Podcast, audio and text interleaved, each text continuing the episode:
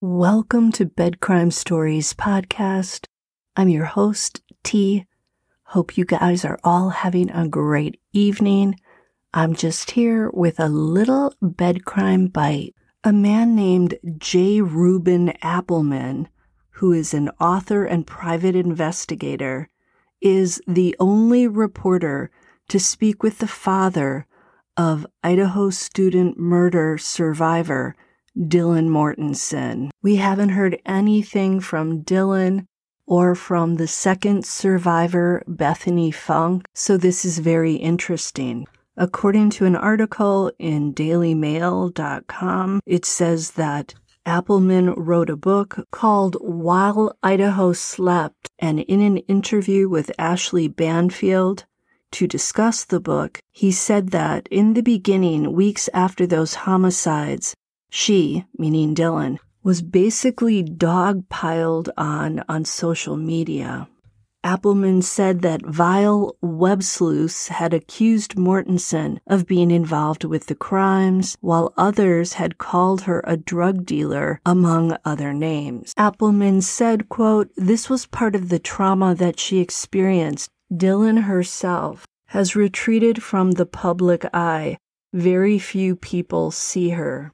Mortensen's father expressed to Appleman heartache over his daughter's suffering from brutal cyberbullies after the trauma she experienced from surviving the November massacre. But apparently Dylan's father also told Appleman that his daughter is in the process of healing despite being hounded by bullies. He said, quote, "She's in trauma therapy of sorts.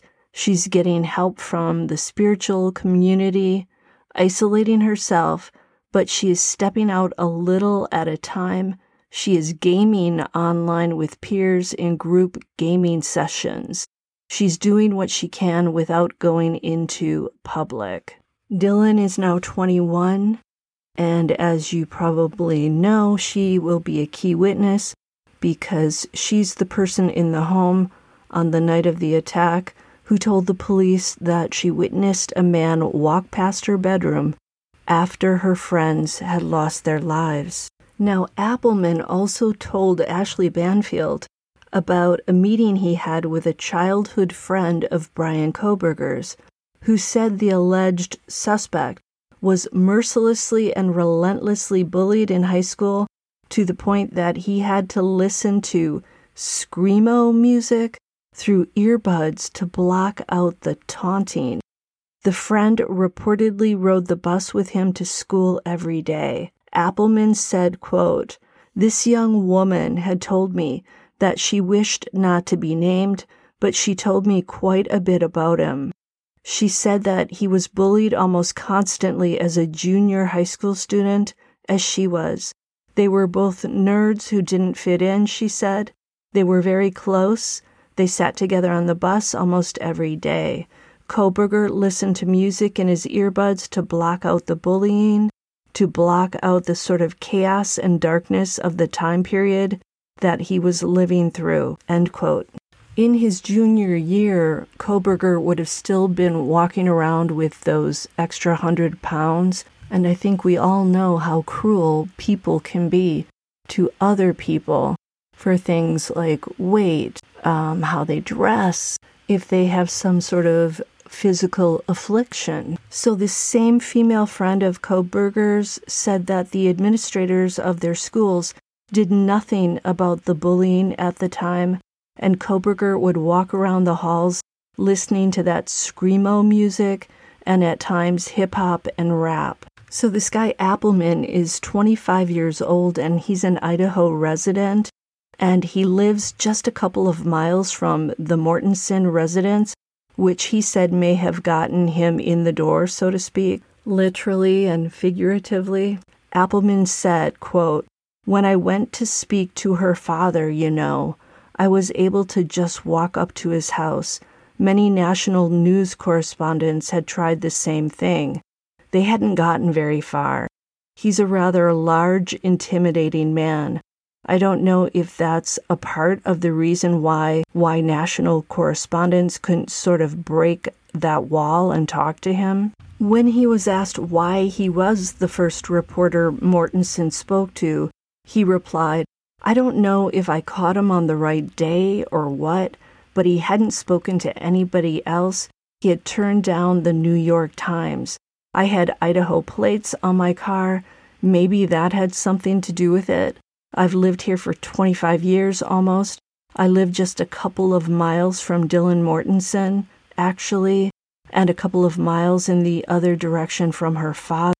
I was able to pull up to his house. He answered the door.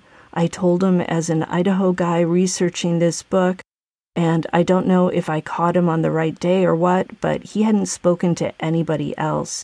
He had a very large dog that was watching me very carefully, and I think Brent Mortensen was watching me very carefully too.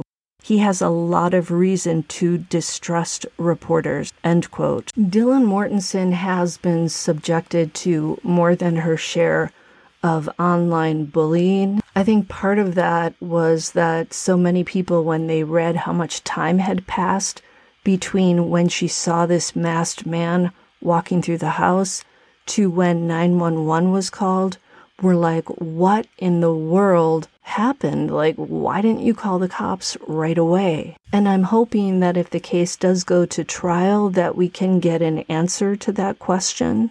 I think it's a fair question, but I don't think it's okay to attack Dylan and accuse her of all sorts of things, like having to do with drugs. In her case and in Bethany's case, I think the best thing to do is leave them alone and allow the people in court, once this does go to trial, if it goes to trial, allow them to get the answers there. I can't tell you how many true crime shows I've watched where you think you know who the culprit is or was, and you're convinced of it, and then you find out that the most unsuspecting person is the actual perpetrator. And I've heard detectives say that they've learned to try not to get hyper-focused on one person or one lead, because then you sort of ignore all the other possibilities. That's all for your Bed Crime Bite. I'll see you tomorrow. Until the next time on Bed Crime Stories.